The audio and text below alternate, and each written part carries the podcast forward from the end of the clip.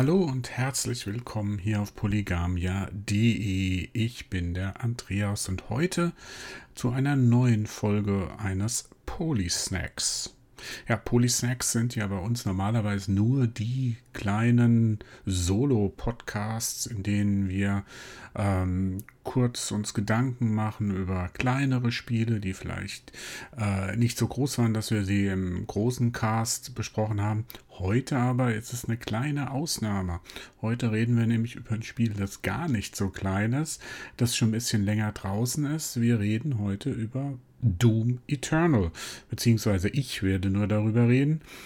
Ähm, Doom Eternal von Bethesda, programmiert von It Software.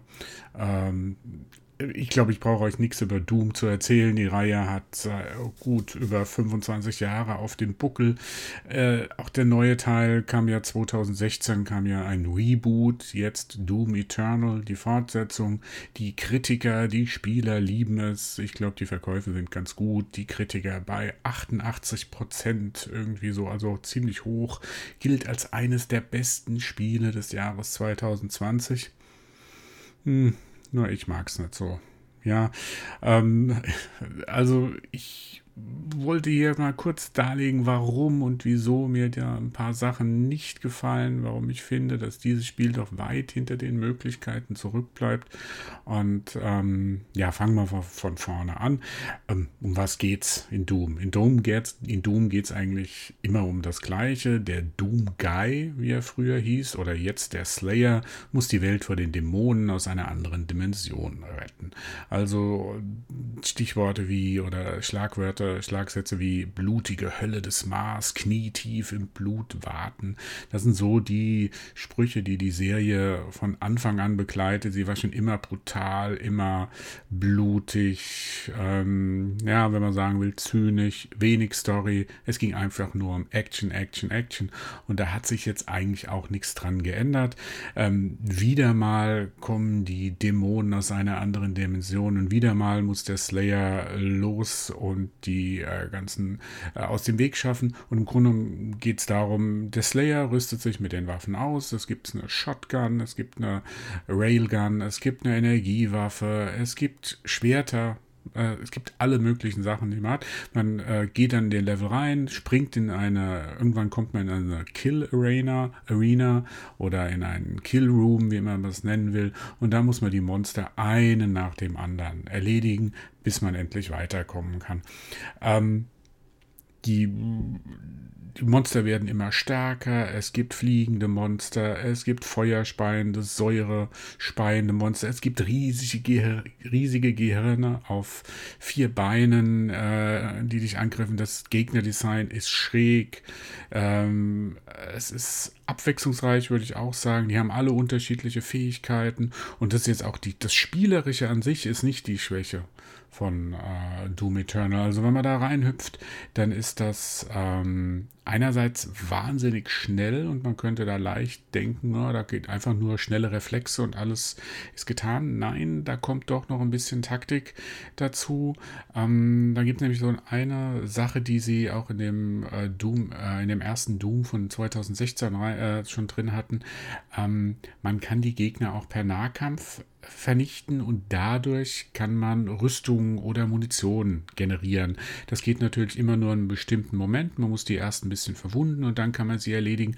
Aber wenn man sich daran gewöhnt hat, dann äh, fliegt man mit so einer Mischung aus äh, Fernkampf und Nahkampf durch die Gegner. Das ist ein, schon ein wahnsinniger Flow, der da entsteht bei dem Ganzen. Ähm, es gibt da noch die Kettensäge natürlich. Wenn man damit ein Monster tötet, dann gibt es ja ganz viel Munition und so. Es gibt einen Dash, mit dem man ganz schnell über die, die, die, die Arena gleiten kann. Doppelsprung, alles zusammen, was man halt so kennt. Das ist fordernd, das ist schweißtreibend und das erfordert wirklich diese ominösen Skills, ähm, die man braucht, ähm, äh, um, um da durchzuhalten. Gerade auf höheren Schwierigkeitsgraden ist, Graden ist das brutal schwer, das Ding.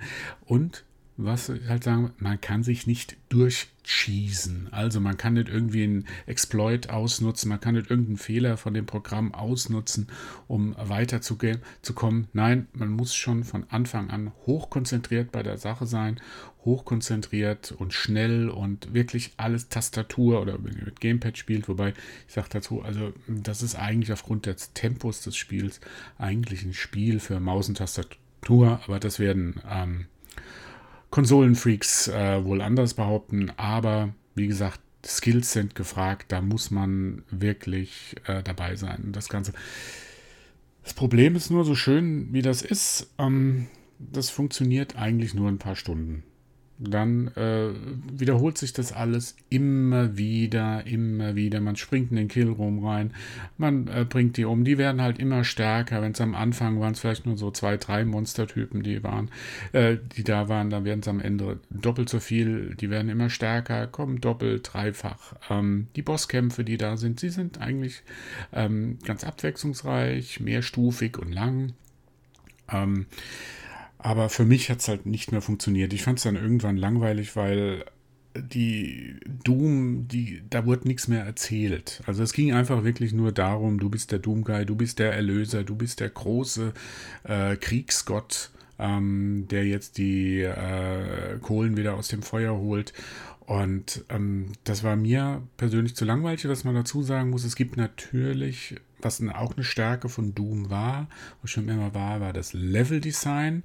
Äh, jetzt nicht das Arena-Design, sondern das Level-Design. Das heißt, es gibt viel zu entdecken, bis du zu diesen Arenen kommst. Ähm, man kann da Extras finden, man kann einfach nur Collectibles finden. Ähm, man kann die, die, quasi so eine Rüstung, die man hat, kann man ausbauen. Man kann Runen finden. Man kann die Waffen upgraden. Ähm, das sind so Rollenspielelemente, die auch schon in, in, äh, in, dem Doom von 2016 drin waren. Das haben die da einfach übernommen. Es ist jetzt alles einfach noch eine Nummer größer, stärker, bisschen abwechslungsreicher von den, von den Locations her. Aber am Spiel selbst ändert sich nichts. Und ähm, das ist halt auf Dauer einfach zu wenig. Das Spiel zu, also mir hat das Spiel so fünf Stunden, sag ich mal, Spaß gemacht, aber dann ging es noch mal gut fünf bis sechs, vielleicht sieben Stunden weiter und das war mir dann einfach ähm, zu viel Monotonie, zu viel Wiederholung. Das Ganze, es wurde auch stressig. Also ich habe anfangs äh, mit einem hohen Schwierigkeitsgrad angefangen, bin dann auf den normalen, auf den Standard-Schwierigkeitsgrad zurückgegangen, weil es mir dann einfach das ganze, die ganze Aufregung mit wert war.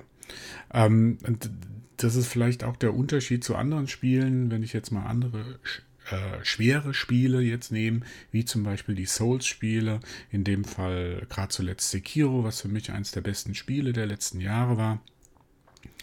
Ähm, da, ähm, da hat es sich doch eher, da war das mehr so ein Training, wie die, das du hattest. Ähm, das hat mich ja immer wieder herausgefordert, die nächsten Gegner zu besiegen und immer weiter fort, fortzukommen. Und das war halt in dem Fall nicht der Fall.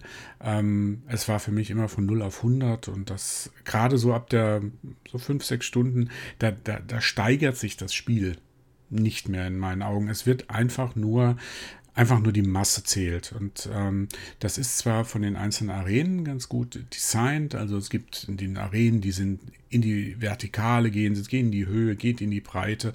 Das sind keine kleinen Räumchen wie früher, wo du einfach nur in einen leeren Raum reingekommen bist, ähm, sondern äh, da springst du von dem einen äh, zum nächsten, hangelst dich da entlang, äh, suchst dir die Gegner richtig aus. Also das äh, auch gut gemacht, also spielerisch so, was das reine Spielprinzip anbetrifft, ähm, ist das Spiel eigentlich gelungen. Ähm, aber, jetzt kommt halt der, der große, große Kritikpunkt neben der Monotonie. Ähm, es hat halt darüber hinaus nichts zu erzählen. Und das ist jetzt vielleicht so ein bisschen Grund, wo es so grundsätzlich um das geht, was wir hier bei äh, Polygam ja ähm, machen. Ich glaube, ich spreche da auch für Lara. Für uns sind Videospiele eigentlich Mittel zum Zweck. Also wir lieben Videospiele, ähm, aber wir reden über Videospiele genauso, wie wir über Filme reden, wie wir über Serien reden, wie wir vielleicht über Bu Bücher irgendwann mal reden werden. Äh, keine Ahnung. Ähm, wir haben da einen Kunstanspruch, diese Spiele oder also wenn wir jetzt bei den Videospielen bleiben, die müssen etwas vermitteln, sie müssen eine gewisse Botschaft haben, sie müssen über das hinausgehen, über das eigentliche Spielerische hinaus.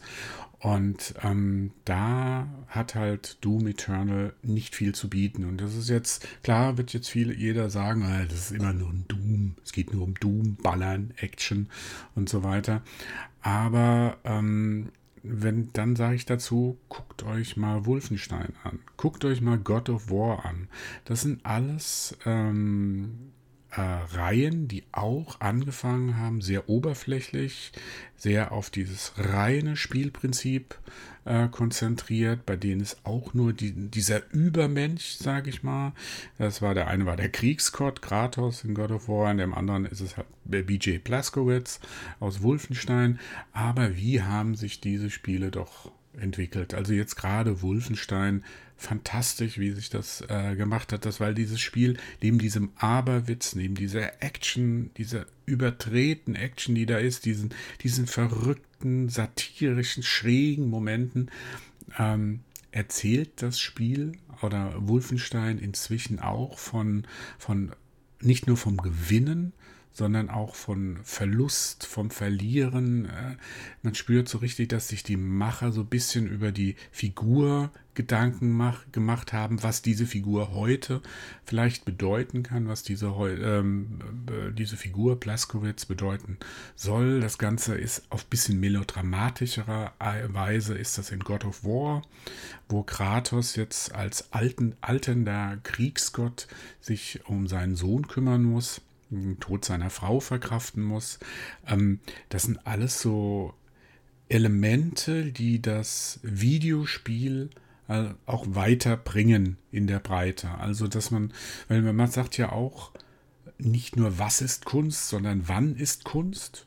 Und man muss sich auch heute einfach mit den Möglichkeiten, die Videospiele heute haben, was sie heute erzählen können, muss man auch mehr äh, von Videospielen erwarten können, als einfach nur drauf losballern und Action und auch meinetwegen ein bisschen Taktik und so weiter. Und ähm, da ist Doom Eternal eigentlich stehen geblieben. Doom Eternal erstehen, er erfüllt so ein bisschen diese Allmachtsfantasien äh, des Gamers.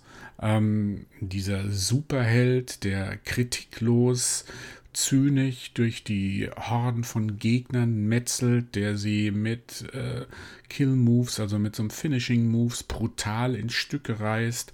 Da ist überhaupt keine Zeit für, zur Reflexion, zur, zum, zum Innehalten und zu dem, was man da eigentlich tut, sondern es wird einfach nur konsumiert, rein, raus, das Ganze. Und das ist, das ist eigentlich schade, weil diese Reihe würde halt dadurch halt weil man halt diesen, ähnlich wie Kratos in God of War, ein, so einen Übermenschen, einen Überheld, einen Kriegsgott hat.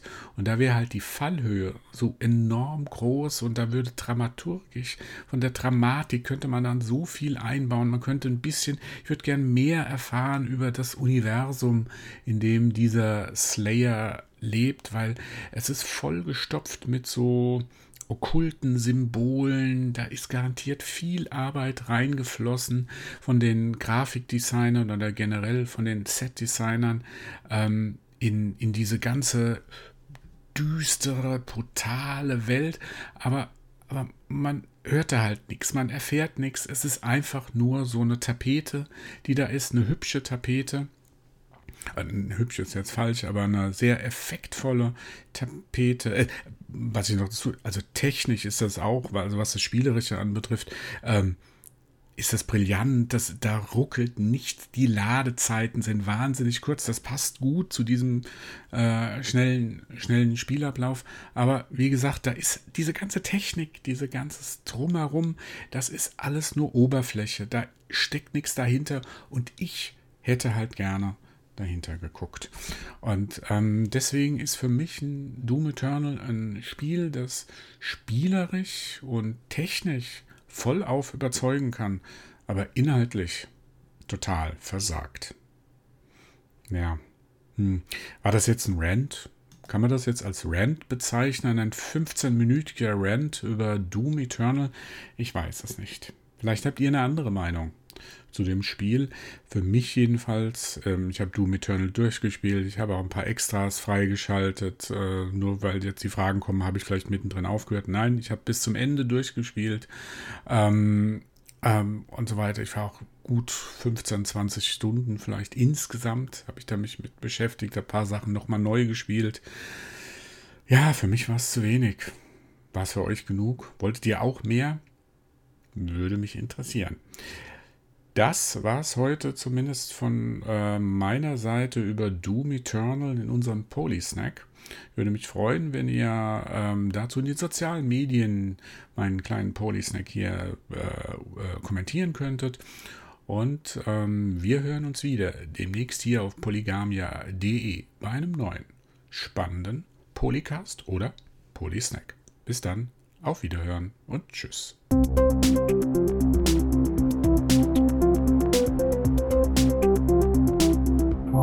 collapse.